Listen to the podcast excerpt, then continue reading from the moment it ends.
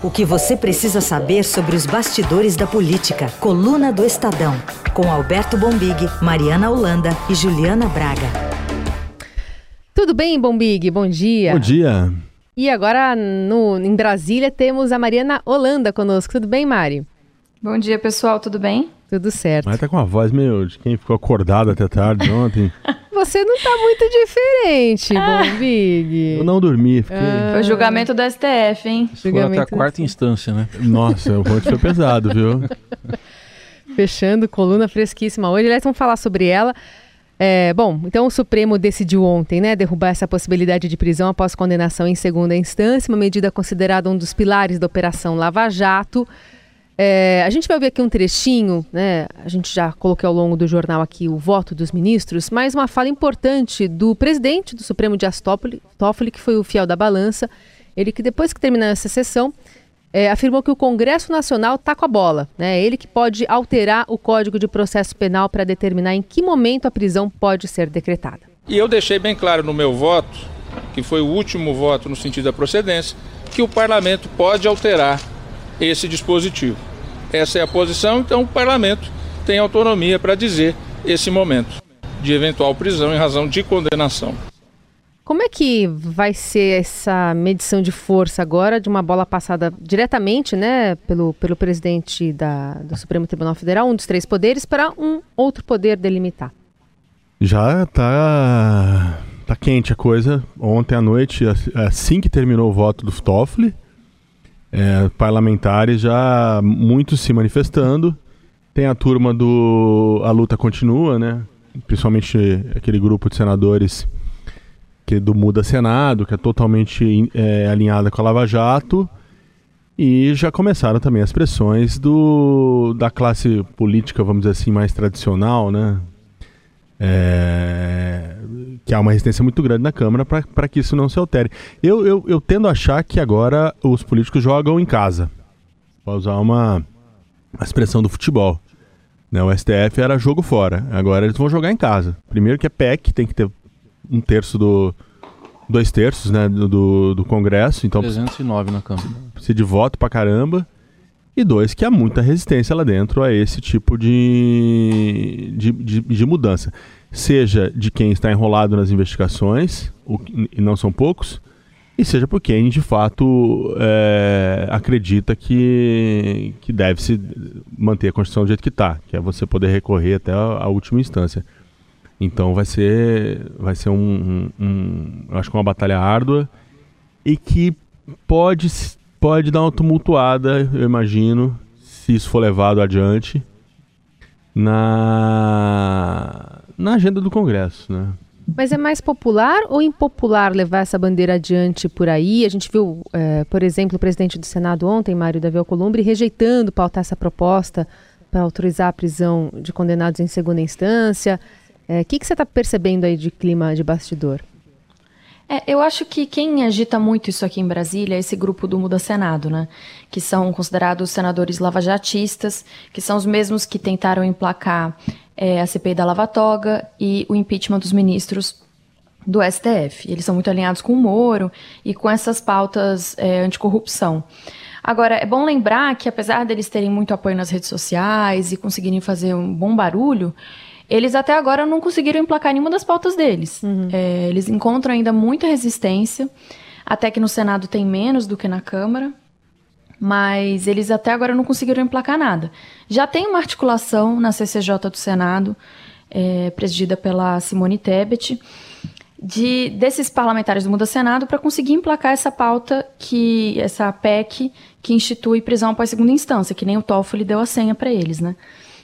Só que assim, eles acham que o julgamento de ontem vai aumentar a pressão popular, que o Davi vai começar a ficar mais acuado. Só que esse é um cenário que, que nem o Pombique falou, em casa o jogo é diferente, sabe? Exatamente. Então, não sei se reverbera tanto assim. O próprio Davi já se demonstrou muito uh, despreocupado dessas pressões externas. Ele, a atuação dele tem sido muito voltada do Senado para o Senado, sabe? e na CCJ. Na, na Câmara também tem uma iniciativa parecida do PSL, só que tá mais longe ainda de vingar. É que você fez uma analogia com o futebol aí, e você, em um dado momento, cada um dos dois lados jogou com a possibilidade de terceira instância, né? Sim. E de, mas depois, pô, um lado, primeiro foi o lado do Toffoli, né? depois o lado do Faquin. Cada um representou. No fim, o lado do Toffoli entendeu que podia ganhar o jogo, como de fato ganhou. Eu acho que é. é e, e, a questão da terceira instância, ela, eu, eu acho que o Toffoli, de uma maneira muito muito o estilo dele, né, foi muito hábil. Ele jogou a questão da, da terceira instância na opinião pública antes para tomar a temperatura, não só da opinião pública, mas também do próprio STJ e a coisa não, não acabou não, não, tendo muita aderência, né? Aí o Faquin fez o mesmo. Aí o Faquin também fez o mesmo, mas aí eu acho que essa história da terceira instância já estava desgastada. E aí. O, não tinha muito o... respaldo legal, assim, né? É, aí ia ser um, um puxadinho, né? É. Ia ser o famoso puxadinho. É, ou é pra cá ou é pra lá, né? É, eu, eu acho que a Carmen, algum ministro alertou ontem, ó, temos que tomar cuidado aqui, que, que, que mais nós vamos passar pro país se cada hora a gente tiver uma interpretação da, das coisas, né? Eu acho que isso de fato é, faz muito sentido, né? E agora a Mari falou, vou, hoje nós estamos inspirados no futebol aqui, né? É o Muda Senado. O Muda Senado é uma espécie de Fernando Diniz do, do, do da política. Né? Você pode falar bem. Ele não ganha, não ganha, mas é, mas tem um poder de, de, de, de mobilização grande. Joga bonito. Ô, Bombig, é, mas, não, mas, mas não ganha Diniz. uma, não levou uma até agora, né? Quem que é Fernando Diniz para os não o iniciados? Técnico São, o técnico do São Paulo, que foi do Fluminense, que, que há um certo fascínio de, da crônica esportiva sobre ele. Quanto mais ele perde, mais eles acham ele genial. E, e, o inverso dele, na minha opinião, é o Mano Menezes. Quanto mais ganha, mais eles criticam o Mano. Então é uma coisa maluca. Então tá. Então vou falar sobre um, um outro lado dessa partida, que é a mobilização do PT, né? Porque agora é uma grande expectativa. Ontem se falava já em planejamento para uma vigília, né? Um, o Lula, se fosse solto hoje, poderia dormir já no acampamento lá em Curitiba. O repórter Ricardo Galhardo trouxe essa informação há pouco para a gente. O PT está planejando uma realização de um ato ecumênico no domingo, né, em frente lá ao Sindicato dos Metalúrgicos do ABC, enfim. E ontem a própria presidente Gleisi Hoffmann do partido estava lá em Curitiba comemorando com algumas pessoas lá do lado de fora, reiterando que quer que as coisas avancem para além do Lula livre. Nós temos que comemorar esse momento, porque ele é um momento importante na demarcação da luta pela democracia, da luta pelos princípios constitucionais. Mas a nossa luta vai continuar, porque o que nós queremos é a anulação da sentença do Moro, desse juiz que tem suspeição, que fez um julgamento viciado político do presidente Lula. E nós não vamos descansar enquanto Lula não tiver todos os seus direitos restabelecidos. Portanto, nós temos que comemorar esse passo mas nós vamos lutar para que todos os direitos do presidente Lula sejam restabelecidos. Lula Aqui está o povo de Lula sem medo de lutar. Falando de uma bola que ainda está com o Supremo.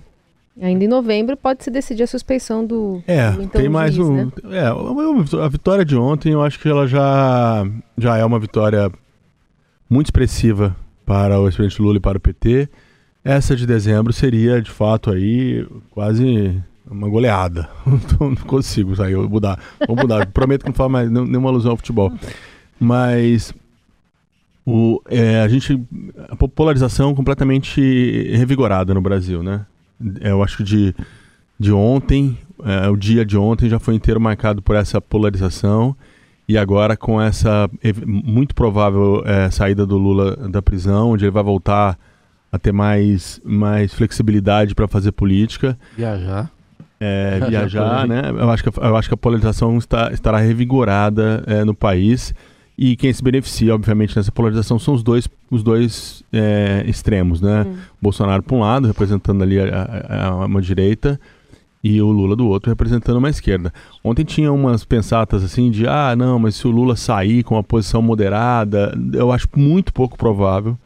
A gente percebe pela fala da Glaze que não vai haver posição moderada, né? Uma posição moderada seria ela entrar lá e dizer, olha, gente, ó, não, não, tá na hora de parar com isso, não. É, vamos para cima do Moro, esse juiz viciado, Lula livre.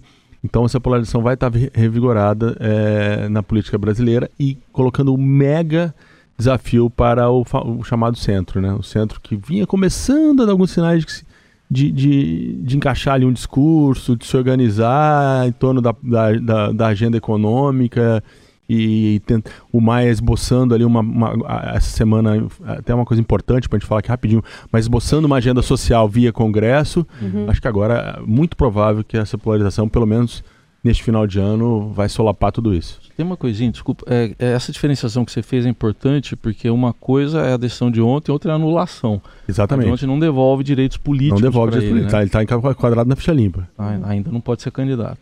Não.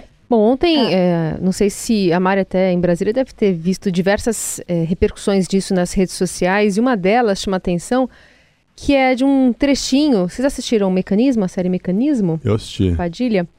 Tem ali, né, trata da Operação Lava Jato, e tem uma cena que está sendo bastante repercutida, que é o, o então, né, diretor da Petrobrasil, né, que faz uma alusão à Petrobras, é, o João Pedro Rangel, que é interpretado pelo Leonardo Medeiros, ele celebra, celebrando uma decisão do Supremo lá de 2014, né, fazendo uma comparação com o presente, era o ministro de o Teoriza Vaz que estava soltando lá ele e mais uh, o Alberto Youssef, um pessoal todo, é, porque o então juiz Moro teria enviado toda a investigação ao Supremo assim que é, apareceram os indícios da participação de parlamentares no caso. Então, como ele não fez isso, acabou soltando todo mundo e esse trechinho está rodando. Vamos lá.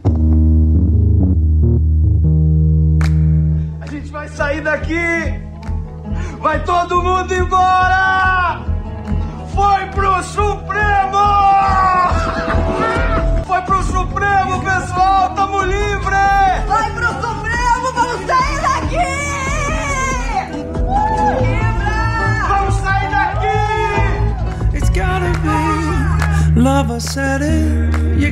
Que tem muito a ver com esse, com esse discurso de combate à corrupção, né? A Operação Lava Jato até é. divulgou uma nota ontem. Foi profético. Demorou, mas. É, a gente tá, tá, focando muito no Lula, ob obviamente, e até esse, esse raciocínio tá um pouco na coluna de hoje. O Lula, na verdade, é o grande. É, como se diria? A ponta de lança né, é, de, de, um, de uma decisão ou de um movimento né, que beneficia é, a classe política como um todo, a classe empresarial enrolada na Lava Jato, né, empreiteiros e, e, alguns outros que surgiram em investigações ao longo desses últimos anos. E, e, e que, tem, que tem condições, obviamente, de pagar né, bons advogados. É, e a, a, série faz um pouco de alusão a isso, né? Quando, uhum. quando você joga isso para vamos até a última instância, quem vai se beneficiar? Quem tem, obviamente, alguma condição de manter esses processos, recorre, recorre sobe, recorre, né? Então, é, de uma maneira geral, cumpriu-se a profecia da Lava Jato, do, do, do, do mecanismo. E no caso, o Supremo ali era jogar em casa, né? no, no Supremo era jogar É, para eles. É. Não, mas o Supremo mudou, né? Demorou para acontecer, né? O Supremo, no outro momento lá de trás, que, esse, esse, que é o que mais, mais chama a atenção de todo mundo, assim, no outro momento lá atrás, porque é, agora há de fato enfraquecimento da Lava Jato. É um momento de. É, essa decisão ela foi, foi, foi tomada no momento de fragilidade da Lava Jato. Sim, sim. Quando a Lava Jato estava forte, né, lá atrás, é, o Supremo teve um entendimento diferente. O Gilmar teve um entendimento diferente. Havia uma pressão muito grande. O Supremo entendeu que deveria haver prisão após a segunda instância. Então, essa ideia de que o Supremo era, era uma muita gente diz, não, o Supremo não faz política, faz. O Supremo ele, ele faz a maneira dele política e ele é sim muito suscetível à opinião pública. É, acho que os ministros entenderam que neste momento a opinião pública pró-Lava Jato é, não está tão mobilizada. Ainda há muitos defensores fervorosos da Lava Jato, mas não é uma coisa avassaladora como a gente tinha 4, 5 anos atrás. Então, o futuro da operação também, neste momento, sob cheque. Lava Jato não é mais o Flamengo, né? É um outro time cujo nome eu prefiro não falar. Por favor. Porque senão vai gerar reações. Coluna do Estadão, com o Alberto Bombig aqui em São Paulo comigo, com a Carolina Ercolim, a Mariana Holanda lá em Brasília. Vou entrar num pacote agora que foi entregue, né, essa semana pelo presidente Bolsonaro e pelo ministro da Economia Paulo Guedes. Os dois estiveram lá no Senado para entregar medidas, três medidas propondo a, o que eles chamam de mais profunda reestruturação do Estado brasileiro em décadas, né? na avaliação até de economistas. A, tem a PEC do Pacto Federativo, a PEC Emergência Fiscal e a dos fundos públicos. É, o ministro Paulo Guedes, a gente vai ouvir aqui também, afirmou, aliás, a gente ouviu durante a semana ele afirmando considerar como inegociável, é, que não tem algum, nenhum ponto inegociável nos textos enviados, seria uma arrogância tola. Saber da Mariana lá em Brasília, né, que ela acompanhou tudo isso aí, é, esse pacote agora, a bola está com o Senado, mas pingou na área aquela questão da redução do número de municípios, né, que só descobrimos no dia seguinte, né, Mariana? É, então, é, a equipe econômica ficou esse tempo bolando essas três PECs e elas vieram, é, como um senador disse pra gente, como uma carta de intenções, né? A equipe econômica faz o que ela quer. O Paulo Guedes sempre falou que mais importante até que a Previdência, que era uma urgência, né? Mas mais importante seria um novo pacto federativo e tudo mais. Então ele mandou meio que o coração dele, o que ele gostaria, o que ele idealiza.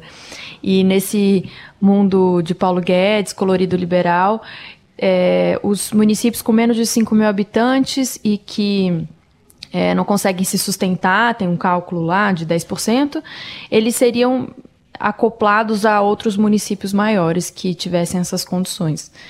No mundo talvez ideal, liberal e nas contas pode fazer sentido isso, só que no mundo político a situação é muito diferente. É, são pouquíssimos os parlamentares que apoiam a medida, mas é, notadamente os que falam abertamente são liberais e tudo mais. Entre os deputados mais de centro tem alguns poucos que apoiam, só que eles falam todos em off, ninguém quer botar a cara. E a maioria diz que isso não vai passar, né? Que ano que vem é ano eleitoral e, enfim, é, Podemos município... até ouvir um deles aqui hein, agora, hein? Exatamente, esse é muito bom. Pronto, falei. Vamos ouvir o deputado Silvio Costa Filho falando sobre essa história de fusão de municípios menores. Em relação a acabar com os municípios, eu sou contra. Eu vou trabalhar para que isso saia do texto na Câmara Federal. Eu acho que a gente tem que buscar ferramentas e instrumentos que no lugar de acabar os municípios, a gente possa fortalecer esses pequenos municípios, criando novas fontes de financiamento, buscando ajudar na gestão pública e tentando fortalecer esses municípios para que eles possam ampliar a sua arrecadação e, naturalmente, poder fazer a sua melhor governança fiscal. Pronto, falei. Bom, tá aí a fala do deputado do Podemos tentando estabelecer alguns critérios aí, né, para essa não. Acho, não, não vai rolar, né? É muito pouco provável. Véspera de ano de eleição municipal, você encurtar município, o Congresso é muito sensível a isso, né? Mas serve como munição na hora de fazer, ah, eu, libero tirar isso aqui, aí você me deixa colocar isso aqui. É, pode ser. É, esse é um ponto que a Maria apontou ali, né? Carta de intenções. É. É, e, aliás, uma carta de intenções que, é, que corajosa, é inegável. Qualquer ponto de vista que você olha a cara é, é, foi corajosa, o pacote do Paulo Guedes. É, a cena, coloca ele ali na, no, como um bastião do liberalismo no Brasil, mas tem o mundo real do Congresso. Se isso for um bode colocado na sala para depois ser retirado, a gente vamos ver depois, né? A gente neste momento é difícil dizer é, o que, na, na, Previdência, por exemplo, teve algumas coisas né, que foram colocadas ali e depois o Congresso foi lá e até eu achei que no, no final das contas melhorou a proposta. Esse caso está parecendo que vai ser um pouco isso, né? Uhum. O Congresso vai tirar algumas coisas. É, isso com, mas, como disse ainda no primeiro bloco, que ambiente teremos no Congresso no, é, é, é no, neste ano e no ano que vem, né? É tá aí uma, uma coisa difícil de responder.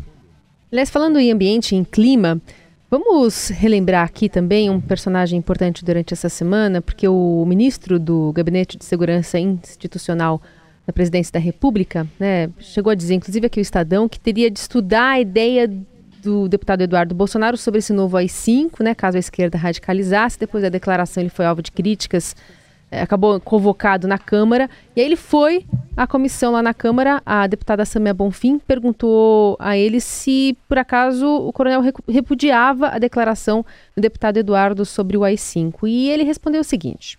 Bom, em relação ao monitoramento, qual é a sua pergunta? Desculpa, mas o senhor não respondeu a minha pergunta. Se o senhor também repudia as declarações do deputado Eduardo Bolsonaro é, sobre não o é réplica, presidente. Deputada, as- não, aí ele, a palavra está facultada ao, ao ministro Augusto Heleno, por favor. Vou- Eu não vou repudiar. Eu não vou repudiar porque ele repudiou. Eu não preciso repudiar ele. Ele disse que falou uma coisa que não é o que ele pensa. Eu preciso falar mais alguma coisa? Pô. É, não vou falar. Mas me desculpa, mas não vou falar. Só vai me torturar pra eu falar? Eu não vou falar. Próximo. Ministro que ficou numa saia justa, mas, enfim, devolveu pra galera. O ministro andou na gilete aí, né? Desde essa declaração do, do Eduardo semana passada. Deixa eu fazer uma correção rápida aqui. A Mari tá me chamando a atenção. É, nós que estamos aí um pouco, alguns milhares de quilômetros distantes de Brasília, a gente confunde, né? O Silvio é do Republicanos. Ah, republicanos. E aqui eu vou abrir o off da Mari dizendo Podemos é um xingamento pra eles, hein? então, voltando aqui no, no Augusto Heleno. O Augusto Heleno andou na Gillette, né? Ele deu uma entrevista pro Estadão na semana passada. Depois ele mudou falas. é, aí ele, o, o Maia criticou ele, dizendo que ele tinha virado ali um defensor das ideias do Olavo de Carvalho. Ele deu outra entrevista pro Estadão dizendo que se encontrar o Olavo de Carvalho na rua nem vai reconhecer. Sim. E agora essa declaração é, para a deputada Sâmia, hum, mexer com o negócio da tortura, né? Ele como um, um militar da não mais ativa, mas mais ainda um militar, né? Falar da tortura para uma deputada jovem, tá, tá esquisita a coisa, né? Não, não- esse, esse episódio é daqueles assim, é melhor não mexer nessa questão do AI-5. Cada um que tenta corrigir piora. Piora. É uma sequência de fatos que a gente está vendo, inclusive, né? Nas últimas Exatamente. semanas. Mas assim, agora, o STF acabou ajudando de alguma forma o Eduardo, né? Porque agora todo mundo mobiliza para cá para essa decisão e, e- e- vai esfriando um pouco o caso dele, que até semana passada estava com a temperatura alta no Conselho de Ética da, da Câmara. Muito bem. Vamos ouvir também da Mari esse bastidor para a escolha do presidente Bolsonaro eh, de um nome polêmico na área da cultura, o dramaturgo Roberto Alvim, que atacou, inclusive nas redes sociais, a atriz Fernanda Montenegro e agora vai comandar a Secretaria Especial de Cultura. O presidente Bolsonaro ainda ironizou, né, dizendo que a classe artística deve ficar feliz com a indicação. É, ontem se aventou muito, né, Mari, a questão envolvendo um- uma possível indicação de um filho do, do pastor R.R. Soares, que teve uma visita com o presidente, teve um encontro com o presidente na agenda até divulgado, mas no final das contas a articulação foi para a promoção desse polêmico dramaturgo muito aliado ao Olavo de Carvalho, né? É, na verdade, o Bombig tá conseguindo. O Bombig, desculpa. o Bolsonaro tá conseguindo fechar uma coisa que ele vem dizendo desde o começo do ano, de transferir a cultura, fazer umas mudanças que são umas mudanças que o governo já vinha propondo há algum tempo. Colocou Alvin, que, foi- que é uma pessoa que é polêmica. Mas, além disso, ele também transferiu outros sete órgãos de cultura para o turismo, né? Incluindo Ancine e Funarte. E o que eu acho que é interessante desse episódio é o fortalecimento do ministro do Turismo, né? Que é o Marcelo Álvaro Antônio do Laranjal, que está sendo o, é, o principal investigado, que deflagrou toda essa crise envolvendo candidatas laranjas no PSL. Então, é, apesar dele ser o principal investigado e ter toda essa questão com a Polícia Federal, ele é um ministro que está lá, bem mineirinho, quietinho, e está se fortalecendo aos poucos, né? For- Esse foi um episódio muito importante para ele. E agora a cultura tá parecendo eh, time de futebol em crise. É o terceiro secretário em 10 meses Tá, tá. de governo. Tá sim. É. Terceiro. Agora, numa semana, a decisão do Bolsonaro é tomada é, numa semana em que a classe artística esteve no STF, Pois é. na audiência pública convocada pela ministra Carmen Lúcia para discutir uma decisão do governo relativa ao audiovisual. E estava lá é, é, uma classe política de primeiro escalão, estava lá o Caetano Veloso, por exemplo, que não é um frequentador de Brasília, quer dizer, toda vez que um, que um artista do tamanho dele aparece em Brasília, você tem noção do peso dessa, dessa visita e dessa questão. O presidente esperou passar dois dias e, e, e faz uma, uma nomeação dessas contra alguém que afrontou a Fernanda Montenegro, que é, que é uma espécie de. Unanimidade, assim. É mãe de todos É. na classe artística brasileira hoje, né? Então tem uma dose de provocação grande, sim, e, e de enfrentamento do Bolsonaro nesse, nessa nomeação. É, o contexto é, deixa isso muito claro, na minha opinião. Bom, agora vamos para a reta final aqui do nosso quadro com. O personagem da semana. Prefiro ser essa metamorfose ambulante. Eu prefiro ser essa metamorfose ambulante. É toca Raul ou é toca Gilmar? Isso toca aí? Gilmar. Toca Gilmar. Toca Gilmar Mendes. Gilmar Mendes, né? Mudou de um, radicalmente de uma posição a outra no voto. É, e foi decisivo. A mudança de entendimento do Gilmar, desse, completamente decisiva para, para a vitória da, da, da tese de, contra a prisão em segunda instância, né? Acho que resume muito essas metamorfoses. Tem muita metamorfose ambulante no, no, no Brasil hoje, né? É, próprio Toffoli, que, que tem muito bolsonarista, lavajatista. Lavajatista tudo bem, tá na coerência, mas muito bolsonarista atacando o Toffoli, ataca por causa da questão de segunda instância, não ataca quando o Toffoli trava as investigações que, que tem, de alguma forma, o Flávio Bolsonaro como alvo. Então essas metamorfoses ambulantes estão muito fortes é, na política brasileira, mais do que nunca, e o Gilmar é a expressão máxima, porque é, eu, eu, por exemplo, me lembro claramente, acho que vocês também, quando o Gilmar era odiado pela esquerda, petista, pelos petistas principalmente, e, e nesse momento foi o, o, o, voto ali que vai tirar o, o ex-presidente Lula do cárcere. Então, Gilmar exercendo todo o seu direito de ser uma metamorfose ambulante. Para isso que você acabou de falar, petistas, tucanos, é até uma parte da letra que se encaixa muito bem. Se, é, se hoje eu te odeio, amanhã lhe tenho amor. Muito bem. É, é exatamente. é perfeito. Eu acho que ilustra a perfeição esse momento, essa pós-supremo e, e, e o momento do STF, né? Aliás, é sobre é, esse momento do STF e as próximas horas. A, vocês têm alguma aposta sobre o que, que pode acontecer? Se a, a, a, juíza Carolina Lebos vai segurar um pouquinho mais essa decisão, já vai decidir ainda hoje? Tem que esperar o acórdão do Supremo? Como é que essa deve se desenhar isso? Aí, é, aposta mesmo, né? Aposta, não, não é aposta. informação, tá, ouvinte? Eu aposto que ela não pode, não vai, não vai demorar muito não, porque é, tem uma mobilização né, de, de opinião pública, de esquerda, a decisão está tomada, pode não ser uma coisa imediata. ontem, agora a informação, ontem os petistas estavam dando um prazo máximo de 10 dias, eu, mas eu acho que eles estavam sendo conservadores. Eu acho que antes disso se define, é a minha aposta. É, aproveitando, faço uma outra aposta, que é, é tensionamento. Vai ter um tensionamento grande da dessa divisão relativa ao Supremo. Vai ter pressão nessa CPI da Lava Toga agora que eu acho que vai ser bem grande. Bem grande mesmo. Hum. Independentemente da luta entre bolsonarismo e petismo, né, entre esquerda e direita, é, pressão em cima do Supremo grande, grande daqui para frente. E aí, Mari? Bom, semana que vem a gente tem a reforma administrativa, que é a, a segunda parte né, da, dessa, desse pacotão de reformas do Paulo Guedes. E na, na, proposta ele já antecipou algumas polêmicas, tipo que servidor público não pode ser filiado a partido político. E então a gente pode esperar mais uma nova leva de polêmicas para a semana que vem no mundo econômico. Tudo bem. Porta de Brasília é outra categoria, né? Pauta econômica. É outra, outra coisa, né? É. é. Eu vou apostar que tem um feriado na semana que vem, sexta-feira. 130 anos da República, hein? feriado importante, feriado importante. 130 anos da República. É isso aí. Geralmente chama bastante gente, inclusive, para a capital da República, né? Feriado, assim. Ah, não, do é. contrário. Né? Vai todo mundo comemorar a República. É, sexta-feira vai chamar muita gente pra praia, né? Tirando os monarquistas, todo mundo comemora. Só que não. Muito bem, esse é Alberto Bombig, que participa todas as sextas aqui conosco, e a Mariana Holanda, direto de Brasília, viu? Obrigada, Mari. Obrigada, pessoal. Até semana que vem. Até mais.